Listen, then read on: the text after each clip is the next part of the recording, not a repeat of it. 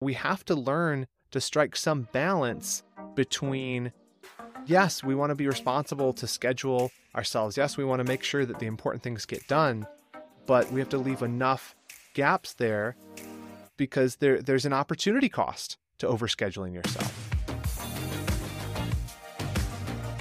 Welcome to the Redeeming Productivity Show. This is the podcast that helps Christians get more done and get it done like Christians.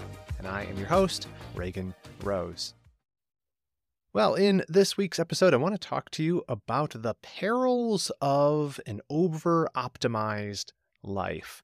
So, if you are like me, which I think you probably are, in that you are interested in personal productivity because you're listening to a podcast on that subject currently, if you didn't realize that, that is what this program is. This is the Redeeming Productivity Show. And the whole job I have here is to help you get more done for the glory of God. I want you to think about your work through the lens of Scripture. How can I honor God in everything I'm doing? How do I be a good steward of this life?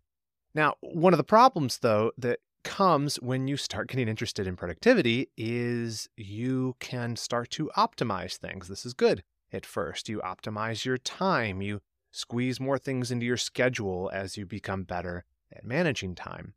But very quickly, what a lot of people come to realize is they can become overwhelmed by this over optimization. They leave no margin in their lives at all. If that sounds like you, then I think you're going to enjoy this week's episode. So, this one was inspired by an article I read over on the Gospel Coalition called Don't Reap to the Edges of Your Life, written by Brandon Cooper. It's a great article and made all the better by the fact that it starts with a reference to Wendell Berry, who is uh, one of my favorite authors, and Jayber Crow, which is one of my favorite books by Wendell Berry. And he talks about how there's these two characters in the book Jayber Crow. And one is this uh, young upstart named Troy Chatham, and he tries to, he inherits his father's farm and he tries to basically over optimize it. He's going to um, make sure he plants all the way to the edges. There's not a square foot that's going to go to waste of the property. He's going to uh, take loans out against it. He's going to do all of these things to make sure that that property is a cash cow for him. And on the other uh, side of it, his, there's this idea of of farmers that just treat it a little bit more not relaxed, but they they don't try to overproduce from the land. And one of the lessons uh, that comes through in that story and in Wendell Berry's writings in general, and this applies to farming, is that we end up destroying the land for the next generation when we try to over optimize it. And what's neat about this this article in the Gospel Coalition is it's not about farming. It takes a principle from the scriptures and applies it to how we tend to over optimize our time. Now, that is definitely me. I have very frequently um, been so full on my schedule that when an opportunity comes up where someone's like, "Hey, could you grab coffee to talk?" I very frequently say no, and and in part, I don't think that that's necessarily always a bad thing. We do have to be uh, guardians of our time. You are the one responsible for stewarding your time. It's not everyone else's to take, but there is some wisdom in making sure that you have enough margin in your life. So, not just when things go wrong, but when the Lord presents divine appointments, you actually can pause to take them. And uh, the author here of this um, article, he points us to Leviticus 23 22, which says, When you reap the harvest of your land, you shall not reap your field right up to its edge, nor shall you gather the gleanings after you harvest. You shall leave them for the poor and for the sojourner. I am the Lord your God. So, this is a, a, a well known passage because it features into the book of Ruth, right? In the story of her gleaning from the edges of the field.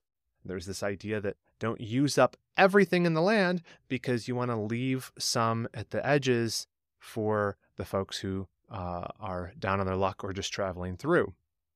And what I really loved about this article is he takes this and applies it to how we live our lives. He talks about leaving margin in our lives with our time, and he talks a little bit about money as well.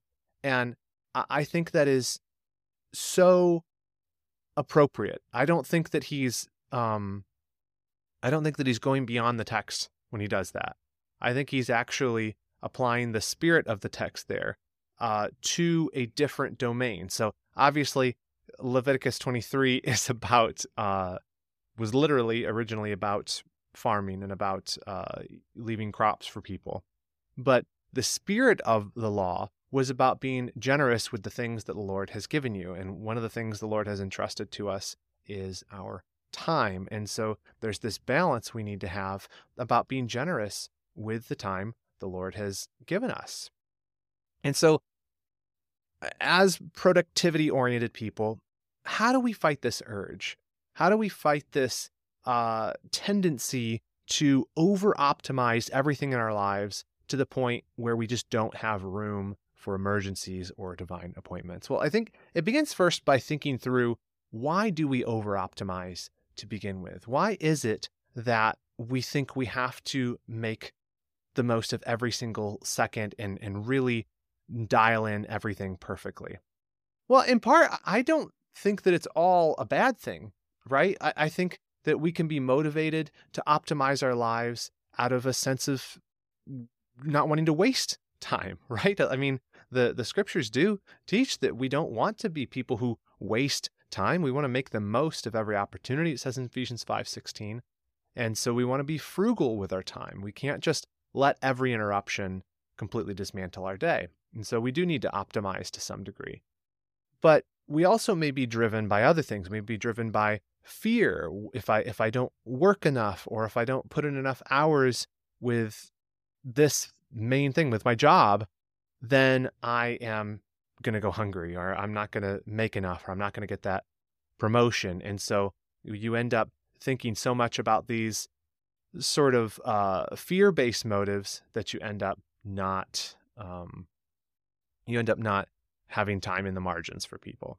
So that would be a mistake as well. I think another motivation for why we over optimize is, if we're being honest, probably greed.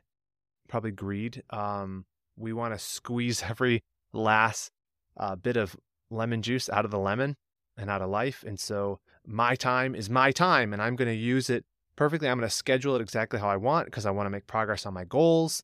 And that is not a Christian spirited approach towards productivity. If you're using uh, time management and all these things to basically selfishly take all of your time and put it towards the things only you want to do, and not allow, allowing any leftovers for people who might need you, that's a mistake. You are falling into the perils of the over optimized life. And now, a quick word from our sponsors. Pornography is not a comfortable subject. But did you know that seven out of 10 men and one out of three women in the church today are struggling with pornography? It's the secret sin that no one wants to talk about. If porn is impacting your life or the life of someone you know, there is hope. You can begin a life of accountability and a journey toward freedom today. We all need biblical accountability, and by walking that path, you can have peace of mind knowing you're not alone in the fight. And that's how Covenant Eyes works through accountability. When you sign up, you will choose an ally who will receive your device reports and walk you toward a life free from porn and the life that God desires for you. Try it free for 30 days by visiting covenanteyes.com and entering the promo code ROSE at checkout. That's R O S E. That's covenanteyes.com, promo code ROSE, R O S E, at checkout. Don't let shame keep you from the life God has for you. Take back your life, your marriage, and your relationships. Freedom and healing can begin today. So the the scriptures do uh, call for margin. I really do think, like I said, that the, the author of this piece is right. There's a biblical call for leaving margin in our life. And it comes to us, yeah, through that passage in Leviticus that don't reap to the edges of the field. Um, you know, it, he, he notes in there that uh, divine appointments are usually not like in our calendar.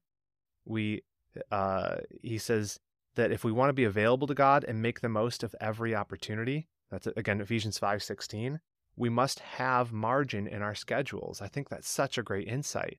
If you want to make the most of oppor- every opportunity, you have to have those opportunities happen. What I mean is you have to be aware of the opportunities when they come. So if if you've planned every moment, you have kind of scheduled out divine appointments. That's a huge mistake, I would say. Um again, he, he goes on, we must know we could take an unplanned hour to sit with someone who's hurting, confused, questioning, grieving, or even overjoyed. We must have time to meet him where he is and minister Christ's presence in his moment of need. He goes, he goes on a little more. Our most significant life transforming moments in ministry won't be scheduled in advance. They'll come in unplanned, informal conversations. They'll come when we follow a tearful widow into the parking lot after a sermon to offer a listening ear and a shoulder on which to cry. Now, obviously, he's aiming this towards people who are pastors, and I know not everyone who listens to this podcast is a, pastor or in any kind of ministry, but I think that the point still stands. If you don't have margin in your life, you are not going to be available for when the Lord throws something at you that you didn't plan for. And I think this goes beyond just ministry opportunities, just beyond helping people. I see this in my own life with um, when I've scheduled at every moment in my week. There, I, I don't, I miss opportunities even with work things or creative opportunities or uh, career opportunities because the simple fact is you don't have complete insight into your, your life. And so we have to learn to strike some balance between yes, we want to be responsible to schedule ourselves. Yes, we want to make sure that the important things get done, but we have to leave enough gaps there because there there's an opportunity cost to overscheduling yourself. And there's a there's a real danger I think in missing out on those things. So, I want to give you a couple strategies for creating margin in your life. There are some things you can do um, to help you have some time and and not be uh, completely, you know, falling into the perils of the over optimized life. So the first thing is, I guess, somewhat ironically, is tracking your time one of the most important things you can do to get an insight on where how your life is going, how your schedule looks, is to track your time. Most people are completely unaware of just where the moments of their day are going. Um, they they think that the calendar really represents the landscape of their schedule, but it doesn't. You spend time on a variety of things on social media, on your phone, on phone calls, all of this stuff and your best estimates are probably way off. And the way you find this out is by taking a week and tracking your time in 50 minute increments for an entire week. I'll link in the description and show notes for this episode to a um, a tool you can use uh, to fill out and track your time for a week. I highly recommend this. Do it for a whole week. I even give some information in there about how you can um, do this with and categorize things. So I have things like work commitments, family commitments, church commitments, professional commitments, like trying to put all those things on there and then tallying up how many hours is going to each one. Why would you do this? Why would you do this?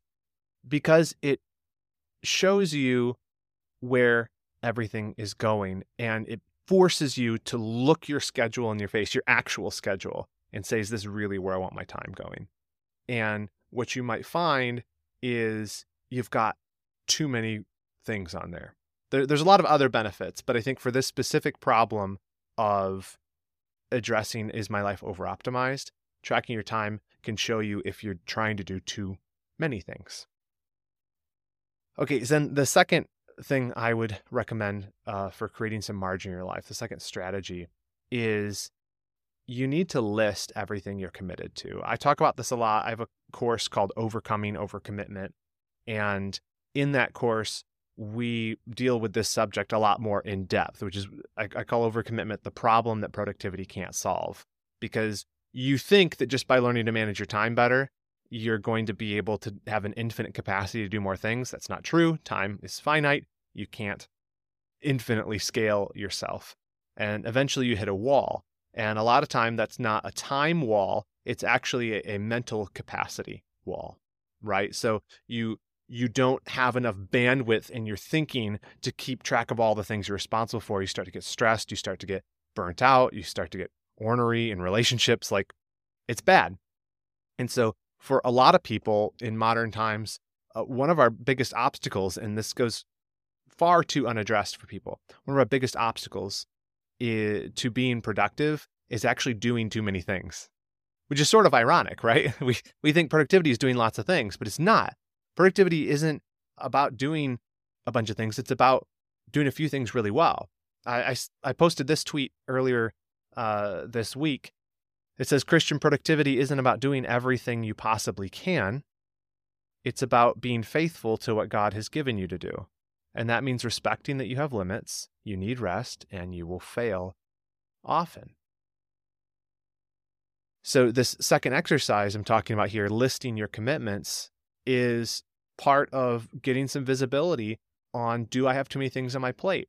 And so you just go through and say, what are all my work commitments? What are all of my family commitments? What are all my church commitments? What are my possession commitments? I have to take care of the house. I have a car needs fixing. I, um, I, what ministries am I volunteering for? How much entertainment am I committed to each week? Um, deadlines, all that kind of stuff. And this is separate from the time tracking exercise. In this one, you're just getting down a massive list to show here are all of the things I presently am responsible for doing. And then the third step, which is the most important part, is you need to start cutting stuff out. Now, I know this isn't going to apply for everybody in the world, but for most people, you've you probably have too many things in your plate. And if you are feel that you're in this boat where hey, I'm living an over-optimized Christian life, I'm falling into some of these perils. Um, then you probably need to start thinking about cutting some stuff out of your life. And that's not easy. And that requires a lot of prayer. I would look over that list of commitments you've made and uh, pray which ones, Lord, should I not be doing? What's what is the main thing you've called me to? Um, what what are the unique things I'm gifted in, especially that I can do, and what are the things I've taken on simply out of fear of man, trying to people please, um, maybe out of greed or other things. I've added all these little side projects to my life, and now I'm overwhelmed and I'm not doing the thing you gave me to do well because I've tried to over optimize. And then just start cutting those things back. I, uh, in our Redeeming Productivity Academy, which is our um, community for um, Christian productivity that I run, a um, member recently posted sort of like a big win that she had with regard to saying no to a lot of overcommitments, and they were all the ones she listed were good things. Um, I won't share her name. I'll just kind of because I didn't ask her permission yet to share this, but I wanted to just share like kind of the some of the things she listed.